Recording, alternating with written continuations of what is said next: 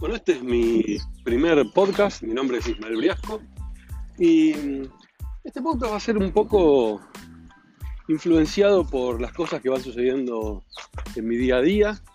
No lo voy a grabar en un estudio, no lo voy a grabar en ningún lugar especial y no lo voy a grabar en aquellos momentos que, que necesite compartir mis ideas o mis pensamientos. En este momento, por ejemplo, estoy paseando con mi hija Emma y decidí grabar mi primer episodio que seguramente va a ser cortito, porque es más una bienvenida que otra cosa.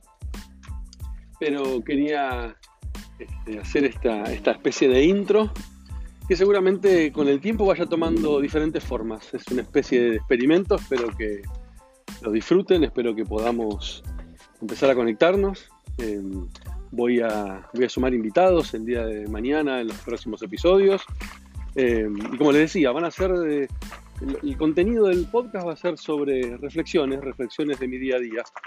Em, y quería aprovechar hoy para contarles que acabo de finalizar un, proceso de, transformación cultural de una empresa y finalizando ese proceso me pongo a conversar con uno de los dueños de la compañía y después de varios meses de trabajar juntos generamos eh, un vínculo, generamos una especie de amistad y, y todo tipo de, de fricciones o de, incomodidades fueron eliminadas em, y ya podemos hablar casi a calzón quitado, les diría. Y, en esa conversación aprovecho para contarle ¿no? mi, visión, cómo, cómo, yo vi el cambio que, esta persona en lo particular em, tuvo en todos estos meses de, de trabajo.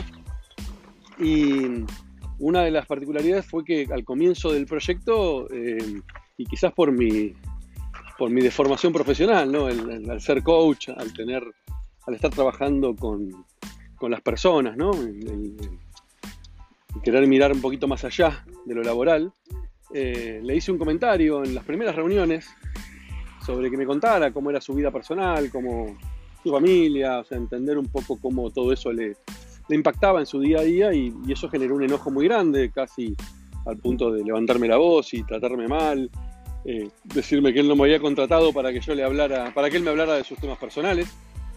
Eh, bueno, nada, fue interesante porque en esa reunión yo le pedí que confiara en mí, que charlemos un poquito más y le pude mostrar que justamente que, los temas personales eh, sí realmente tienen influencia sobre, sobre el trabajo, ¿no? O sea, le, di el ejemplo básicamente de cuando te levantás a la mañana, si te peleas con tu mujer y llegás a la oficina, si ese enojo lo puedes dejar en tu casa. su respuesta fue por supuesto que no, que le, influenciaba y que terminaba por ahí teniendo un mal día también en la oficina. Entonces ahí le dije, bueno, ok, entonces eh, no sos dos personas distintas, sos la misma persona, tanto en lo personal como en lo profesional. Con lo cual sí es importante entender tu vida personal, etc.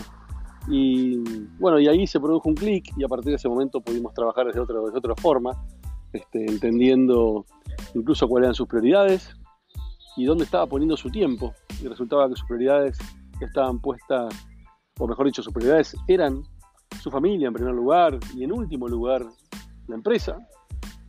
Y sin embargo, el 95% del tiempo estaba puesto en la empresa y apenas un 1 o 2% en la familia y el resto en, otros temas personales. Con lo cual ahí hubo un clic importante que le permitió avanzar y seguir adelante y poder este, trabajar sobre realmente cuáles eran sus objetivos y uno de ellos justamente era poder delegar y poder trabajar más tranquilo al saber que podía confiar en, su equipo y, que no todo dependiera de él. Eh, y bueno, esa es un poco la reflexión, ¿no? Contarles eh, esta experiencia que, me tocó vivir y lo importante que es eh, mirarse para adentro y poder comprender que nuestros diferentes roles en la vida no nos hacen diferentes personas, sino que somos la misma persona con diferentes roles, pero que todos ellos de una manera u otra influyen en todos los momentos que nos toca vivir.